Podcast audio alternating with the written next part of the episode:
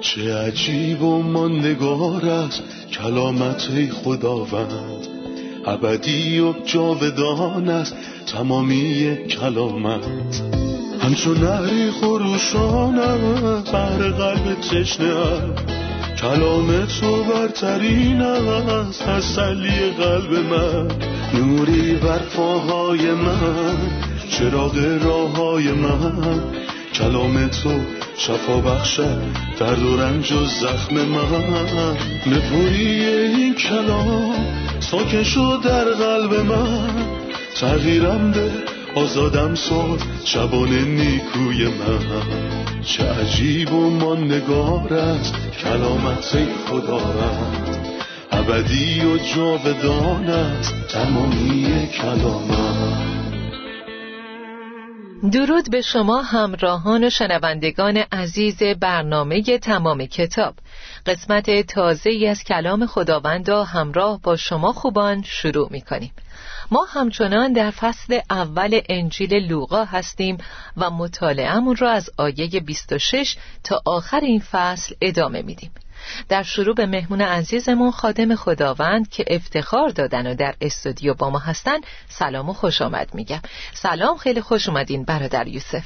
سلام ممنونم خواهر سنم. برادر از آیه 26 به بعد می‌خونم. در ماه ششم جبرائیل فرشته از جانب خدا به شهری به نام ناصره که در استان جلیل واقع است به نزد دختر باکرهی که در عقد مردی به نام یوسف از خاندان داوود بود فرستاده شد. نام این دختر مریم بود. فرشته وارد شد و به او گفت سلام ای کسی که مورد لطف هستی. خداوند با توست. اما مریم از آنچه فرشته گفت بسیار مسترب شد و ندانست که معنی این سلام چیست. فرشته به او گفت ای مریم نترس. زیرا خداوند به تو لطف فرموده است. تو آبستن خواهی شد و پسری خواهی زایید و نام او را عیسی خواهی گذارد. او بزرگ خواهد بود و به پسر خدای متعال ملقب خواهد شد. خداوند خدا تخت پادشاهی جدش داوود را به او عطا خواهد فرمود. او تا به ابد بر خاندان یعقوب فرمان روایی خواهد کرد و پادشاهی او هرگز پایانی نخواهد داشت. جبرائیل با این بشارت پیش مریم باکره در شهر ناصره اومد لطفا درباره شخصیت مریم باکره و نامزدش یوسف و پیش زمینه اجتماعی و روحانیشون یه توضیح مقدماتی بدین. همونطور که در قسمت قبلی اشاره کردیم در اون زمان هفت انسان با خدا وجود داشت می‌دونیم که این هفت نفر یوسف و مریم، زکریا و الیزابت و یحیای تعمید دهنده و شمعون عادل و حنای نبیه هستند. از نظر پرهیزگاری همه اونها پرهیزگار بودند و متوجه میشیم جزء طبقه فقرا بودند. مریم دختر فقیری بود و از یه خانواده ثروتمند یا فاخر نبود و مسیح که تمام جلال از آن اوست انتخاب کرد که مثل یه فقیر به دنیا بیاد. کسی که آسمانها و زمین و همه متعلقاتشون به او تعلق داره. کتاب مقدس در دوم قرنتیان هشت نه میگه گرچه دولتمند بود به خاطر شما خود را فقیر ساخت. وقتی مریم مطابق شریعت برای تطهیر خودش قربانی تقدیم کرد قربانی یه شخص فقیر رو تقدیم کرد. چون فقیر بود و یوسف هم یه نجار بود. یه نجار در یه روستا. امروز می‌تونید وضعیت یه نجار رو در یه روستا تصور کنید. ولی با اینکه فقیر بود با خدا بود و خدا به نداشتن شکوه ظاهری نگاه نمی‌کنه بلکه خدا به قلب اهمیت میده و قلب یوسف در نظر خدا درست بود. درسته. این کلمات به مریم اعلام شد.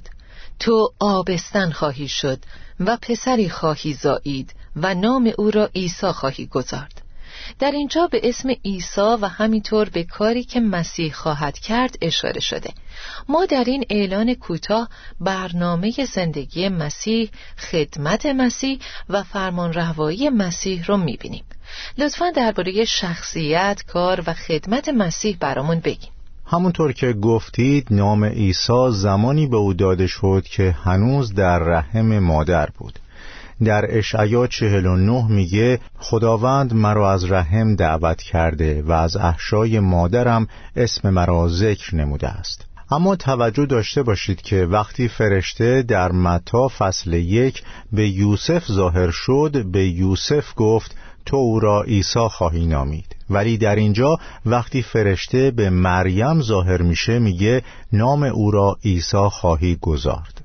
پس در انجیل متا طرف صحبت یوسفه پدر شرعی که عیسی تخت پادشاهی داوود و ازش می‌گیره. چون عیسی تخت پادشاهی رو از مادر نمی‌گیره بلکه از پدر می‌گیره. پس یوسف یکی از کسایی بود که این کار بهش سپرده شده بود. ولی در انجیل لوقا که به کلی از ارتباط یوسف با عیسی صحبتی نکرده اعلان به مریم داده میشه و کسی که نام عیسی رو به او میده مریمه. نام او را عیسی خواهی گذارد و به مریم گفته شده که عیسی چطور خواهد بود و چه جایگاهی خواهد داشت. فرشته گفت او بزرگ خواهد بود و به پسر خدای متعال ملقب خواهد شد و خدا تخت پادشاهی جدش داوود را به او عطا خواهد کرد و او تا به ابد بر خاندان یعقوب فرمان روایی خواهد کرد و پادشاهی او هرگز پایانی نخواهد داشت. می‌خوام نظرتون رو درباره مسیح به عنوان پادشاه بدونم. عیسی اومد تا چیکار کنه؟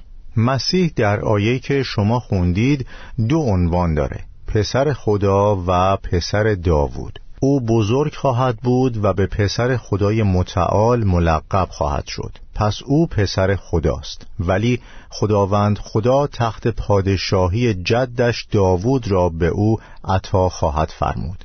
پس او پسر داووده.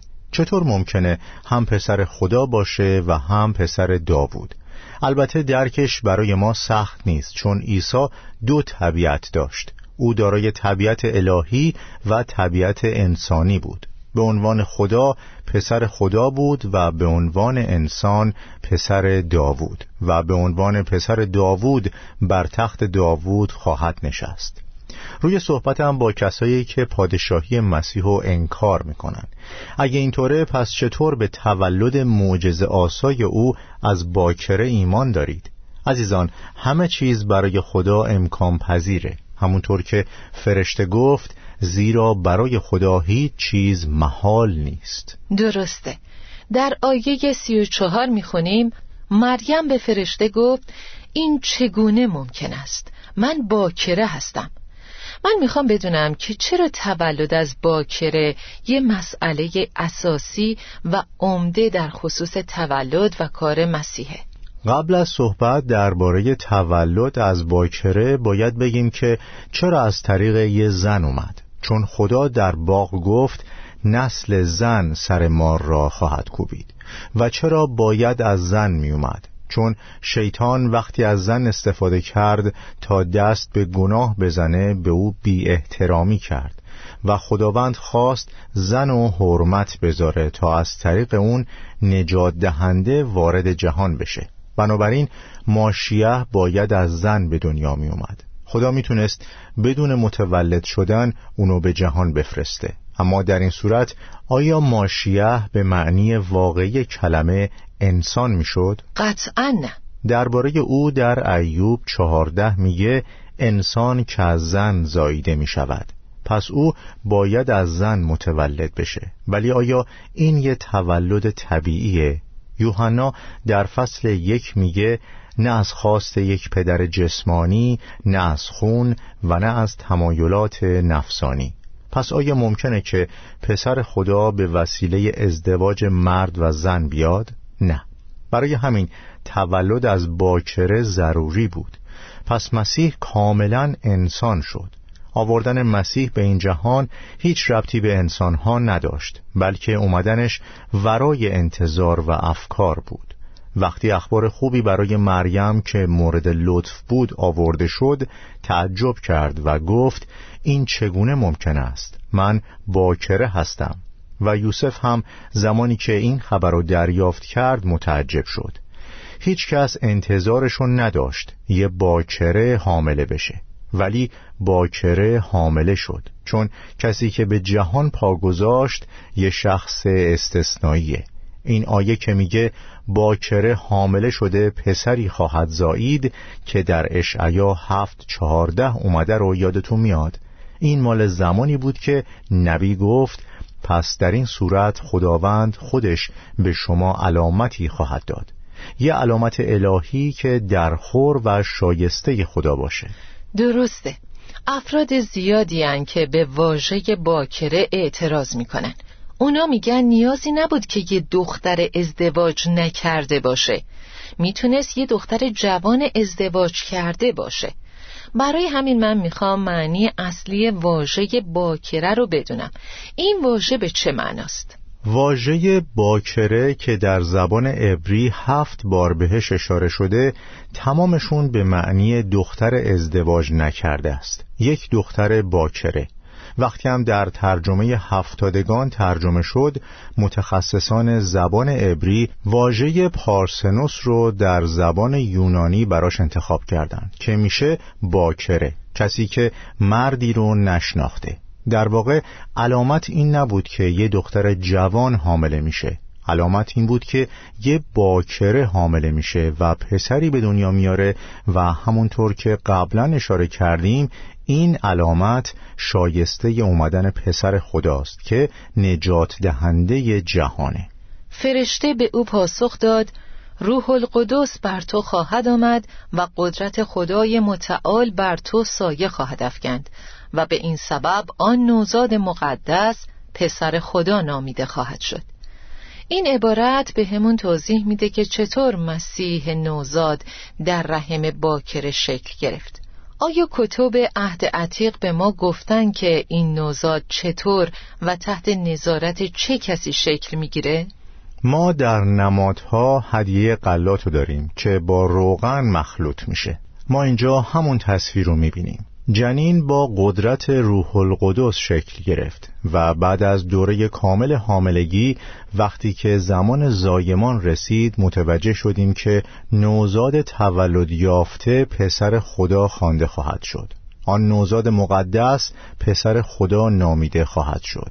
اینجا می‌تونیم یکی از اولین اشارات به تسلیس رو پیدا کنیم. شخص روح القدس.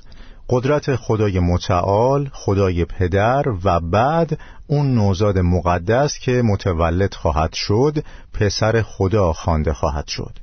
جبرائیل به مقدس بودنش تأکید داشت و شاید این یکی از دلایل تولدش از باکره باشه.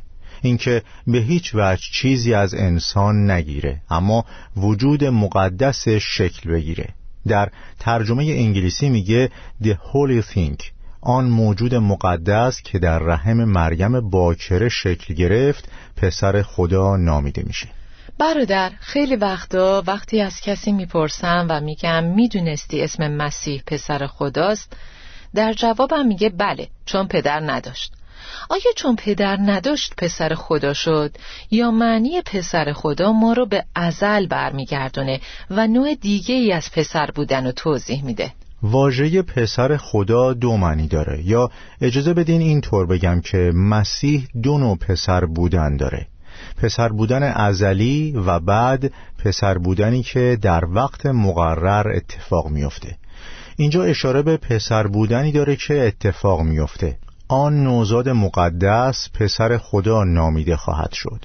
برای مثال مزمور دو هفت میگه فرمان را اعلام می‌کنم. خداوند به من گفته است تو پسر من هستی. امروز تو را تولید کردم. توجه کنید میگه فرمان اینه تو پسر ازلی من هستی.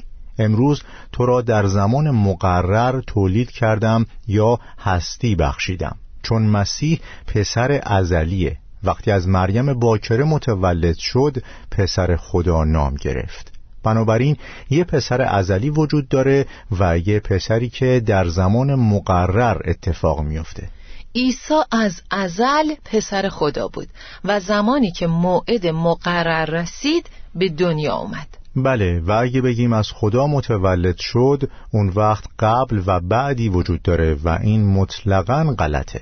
او پسر ازلی خداست یعنی کسی که با خدا برابره کسی که نماینده خداست. معنی عبارت پسر خدا همینه. درسته. ممنونم که بهش اشاره کردی. تا شنوندگان بهش دقت داشته باشن. چون یه اشتباه شایعه اشتباهی که در زبان انگلیسی بهش میگن فیتال مستیک یا اشتباه مخرب. ممنونم. در آیه سی و هشت واکنش مریم رو می‌بینیم. مریم گفت باشد من کنیز خداوند هستم. همانطور که تو گفتی بشود. و فرشته از نزد او رفت. واکنش مریم به این مکاشفه چه چیزی رو درباره شخصیتش بهمون نشون میده؟ من این جواب رو تحسین می‌کنم و دو نکته در مریم می‌بینم که خدا خیلی دوستشون داره. فروتنی و ایمان. یعنی من کنیز خداوند هستم فروتنی مریمه. و در جهان پر از غرور خودبینی زشتی و تکبر خدا دنبال اشخاص فروتن و افتاده است. چون او به کنیز ناچیز خود نظر لطف داشته است. و همینطور یه نکته دیگه همونطور که تو گفتی بشود. درسته که من باکره هستم و هیچ وقت شنیده نشده که یه باکره حامله بشه. اما چون خدا میگه باور می‌کنم و ایمان دارم. و در ادامه الیزابت بهش گفت خوشا به حال آن زنی که باور می کند که وعده خداوند برای او به انجام خواهد رسید. ایمان نیکوست. فروتنی هم همینطور و آمین که خداوند کمکمون کنه تا هر دو خصوصیت رو داشته باشیم. آمین. برادر یوسف طبق آیات 39 تا 45 چه اتفاقی در دیدار بین مریم و الیزابت افتاد؟ در صحبتی که جبرائیل فرشته با مریم داشت به اتفاقی که برای خیشاوندش الیزابت افتاده بود اشاره کرد و به نظر می‌رسه مریم دختری بود که نمی‌دونست چی کار کنه. مریم قرار بود در حالی که هنوز نامزد یوسف حامله بشه. باید به یوسف چی می‌گفت؟ وضعیتش خیلی خیلی سخت بود. پس به خودش گفت بهترین کار اینه که به دیدن الیزابت این زن قدیسه برم تا بتونم عقیده و مشورتش رو بشنوم. پس رفت و معمولا ملاقات دو شخص با خدا برای هر دوشون برکات به همراه داره و حقیقتا در دیدار مریم با الیزابت می‌بینیم که هر دو برای هم مایه برکت بودن. الیزابت به محض اینکه صدای مریم رو شنید بچه از شادی در رحمش تکون خورد. زمانی که در اول فصل درباره اومدن یحیی خبر میده میگه که اون از شکم مادر از روح القدس پر خواهد بود. و وقتی درباره الیزابت در آیه چهل و یک می‌خونیم میگه الیزابت از روح القدس پر شد. بعد در آیه شست و هفت میگه پدر او زکریا از روح القدس پر شد. یه خانواده مبارک. پدر از روح القدس پر شد مادر از روح القدس پر شد کودک هم در رحم مادر از روح القدس پر شد. درسته. از آیه چهل و شیش میگه مریم گفت جان من خداوند را می ستاید و روح من در نجات دهنده من خدا شادی می کند. چون او به کنیز ناچیز خود نظر لطف داشته است. از این پس همه نسل ها مرا خوشبخت خواهند خواند. زیرا آن قادر مطلق کارهای بزرگی برای من کرده است. نام او مقدس است. رحمت او پشت در پشت برای کسانی هست که از او می ترسند دست خداوند با قدرت کار کرده است. متکبران را با خیالات دلشان تار و مار کرده است و زورمندان را از تختهایشان به زیر افکنده و فروتنان را سربلند کرده است. گرسنگان را با چیزهای نیکو سیر نموده و ثروتمندان را توهیده است روانه کرده است. به خاطر محبت پایدار خود از بنده خود اسرائیل حمایت کرده است. همانطور که به اجداد ما یعنی به ابراهیم و به فرزندان او تا ابد وعده داد. مریم در حدود سه ماه نزد الیزابت ماند و بعد به منزل خود بازگشت. خب برادر یوسف استراحت کوتاهی می‌کنیم و بعد لطفا شما درباره این آیات برامون توضیح بدین. پس عزیزان با ما همراه باشید.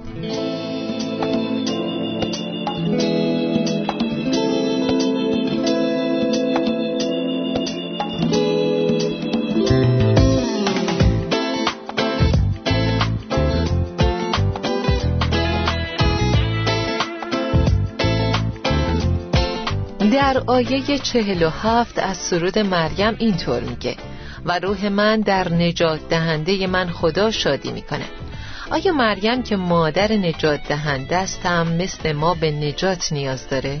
این آیه واضح و آشکاره. مریم گفت روح من در نجات دهنده من خدا شادی می کند البته که به نجات نیاز داشت و البته که از این نجات شادی کرد. با این حال مریم مورد لطف خدا بود و همه نسل ها اونو خوشبخت می دونستن چون یه امتیاز و سرفرازی بی همتا به دست آورده بود. و همونطور که در قسمت قبل اشاره کردیم یکی از اسامی مسیح فضیلت زنانه. تمام زنان با خدا در عهد عتیق خواهان این امتیاز بودند اما از آن مریم شد. با این حال بدون شک به نجات نیاز داشت و این حرف من یا کس دیگه ای نیست. این حرفیه که خودش زد. معنی از این پس همه نسل ها مرا خوشبخت خواهند خواند چیه؟ این چه نوع خوشبختیه؟ همون موضوعی که درباره فضیلت زنان مطرح کردم دوباره صادقه. چه کسی از این امتیاز و احترامی که با هیچ احترام دیگهی برابر نیست شادی کرد؟ مریم. و برای همین تمام نسل ها از خوشبختی مریم یاد می کنن. اون احترام عظیمی از آسمان به دست آورد چرا؟ چون افتاده بود چون ایمان آورد و به نظر من تمام جانهای فروتن و با ایمان سرفرازی عظیمی رو از آسمان به دست خواهند آورد ممنونم بردر یوسف در ادامه از آیه 57 تا 66 واقعی تولد یحیای تعمید دهنده رو داریم. میشه لطفا نظرتون رو بگین؟ وقتی موعد مقرر تولد یحیای تعمید دهنده رسید الیزابت همونطور که فرشته گفته بود یحیی رو به دنیا آورد. دیدیم که زکریا باور نکرد و بنابراین خاموش شد و نمی‌تونه صحبت کنه. از آیه 62 می‌فهمیم که کر هم بود و نمی‌تونست بشنوه. ولی وقتی تعمید دهنده به دنیا آمد تونست حرف بزنه و بشنوه. و کسانی که بیشترین شادی رو از تولد یحیی کردن الیزابت و زکریا بودند. آیه 67 به بعد و براتون می‌خونم. لوقا نوشته پدر او زکریا از روح القدس پر شد و چنین نبوت کرد. خداوند خدای اسرائیل را سپاس باد. زیرا به یاری قوم خود آمده و آنان را رهایی داده است. از خاندان بنده خود داوود رهاننده نیرومندی برافراشته است. او از قدیم از زبان انبیای مقدس خود وعده داد که ما را از دست دشمنانمان رهایی بخشد و از دست همه کسانی که از ما نفرت دارند آزاد سازد و با نیاکان ما به رحمت رفتار نماید و پیمان مقدس خود را به خاطر آورد. برای پدر ما ابراهیم سوگند یاد کرد که ما را از دست دشمنان نجات دهد و عنایت فرماید که او را بدون ترس با پاکی و نیکی تا زنده ایم عبادت نماییم. و تو ای فرزند نبی خدای متعال نامیده خواهی شد. زیرا جلوی قدمهای خداوند خواهی رفت تا راه او را آماده سازی و به قوم او خبر دهی که با آمرزش گناهانشان رستگار می شوند زیرا از رحمت و دلسوزی خدای ماست که خورشید صبحگاهی از آسمان بر ما طلوع خواهد کرد تا بر کسانی که در تاریکی و در سایه مرگ به سر می‌برند بتابد و قدمهای ما را به راه صلح و سلامتی هدایت فرماید. و اما طفل بزرگ می‌شد و در روح قوی می گشت و تا روزی که علنا به قوم اسرائیل ظاهر شده در بیابان به سر می برد. برادر یوسف لازم روی این ستایش و نبوت و اونچه که زکریا درباره شخص مسیح میگه بیشتر تحمل کنیم نکته جالب توجه برای من اینه که هرچند زکریا از تولد پسرش خوشحال بود اکثر سرود درباره اون نیست بلکه درباره مسیحه و این به همون نشون میده که این مرد فکر خدا رو داره و مرد قابل احترامیه. چه قدرتمندانه است که خدا به دیدن ما بیاد. و زکریا در اینجا میگه خورشید صبحگاهی از آسمان بر ما طلوع خواهد کرد تا بر کسانی که در تاریکی و در سایه مرگ به سر می‌برند بتابد. قوم در چه وضعیتی بود؟ قبل از مسیح بشر در چه وضعیتی به سر می برد؟ در تاریکی و در سایه مرگ به سر می بردن. خدا رو شکر که به آنها که در سایه موت زندگی می کردند نوری درخشان تابید به واسطه تجسم مسیح. لوقا دو ده میگه اما فرشته گفت من برای شما مجده دارم. شادی بزرگی شامل حال تمامی این قوم خواهد شد. امروز در شهر داوود نجات دهندهی برای شما به دنیا آمده است. در واقع اومدن مسیح واقعی خاصی بود که تاریخ به دوران قبل از تولد مسیح و بعد از تولد مسیح تقسیم کرد. درسته. زکریا درباره تعمید دهنده چی گفت؟ زکریا گفت و تو ای فرزند نبی خدای متعال نامیده خواهی شد زیرا جلوی قدمهای خداوند خواهی رفت تا راه او را آماده سازی. برای تحقق نبوت اشعیای نبی که گفت راه خداوند را آماده سازید و مسیر او را راست گردانید. پس وقتی به پسرش فکر می کرد فکر دیگه هم تو سرش داشت. زکریا درگیر واقعی بود که نظیرش در تاریخ وجود نداره و اون تولد مسیح پسر خداست. ممنونم. به آخر برنامه رسیدیم و با شنوندگان عزیز درس امروز رو مرور می‌کنیم. فهمیدیم که لازم بود تا مسیح از طریق یک زن بیاد چون خدا در عدن گفت نسل زن سر ما را خواهد کوبید. از اونجایی که زن علت ورود گناه به جهان شد خدا زن را علت ورود نجات دهنده به جهان کرد و از این طریق بهش حرمت گذاشت.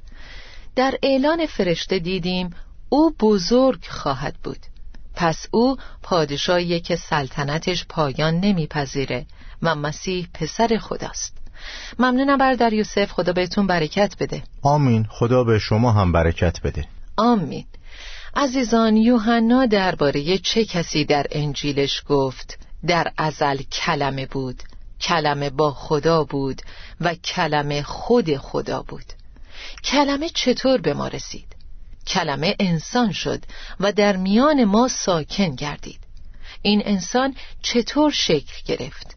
انسان استحقاقش رو نداشت و انسان نمی‌تونست هیچ کمکی برای آوردن مسیح به این جهان بکنه. نخواسته یک پدر جسمانی.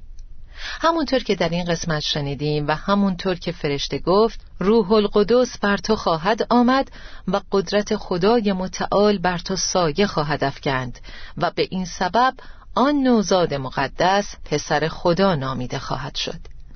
با قدرت خدای متعال مسیح قدوس به نزد ما اومد و زندگی مقدسی رو سپری کرد. و روی صلیب هم قدوس بود و بدنش در قبر فساد ندید. پس با قدرت پایان ناپذیر حیات قیام کرد. همراهان شما دعوت شدید تا نه تنها از شخص مسیح بلکه از معجزات و کارهاش از مرگ و زندگیش و از کار کفارهی او روی صلیب شگفت زده باشید. تا درسی تازه در قسمتی جدید خدا نگهدارتون. چه عجیب و ماندگار است کلامت خداوند. ابدی و جاودان است تمامی کلامت. همچون نهری خروشان است بر قلب تشنه کلام تو برترین است تسلی قلب من. نوری بر پاهای من چراغ راه های من. کلام تو شفا بخشد درد و رنج و زخم من. نپوری این کلام ساکن شد در قلب من. تغییرم به آزادم ساد شبان نیکوی من. چه عجیب و ماندگارت کلامت خدا رد ابدی و جاودانت تمامی کلامت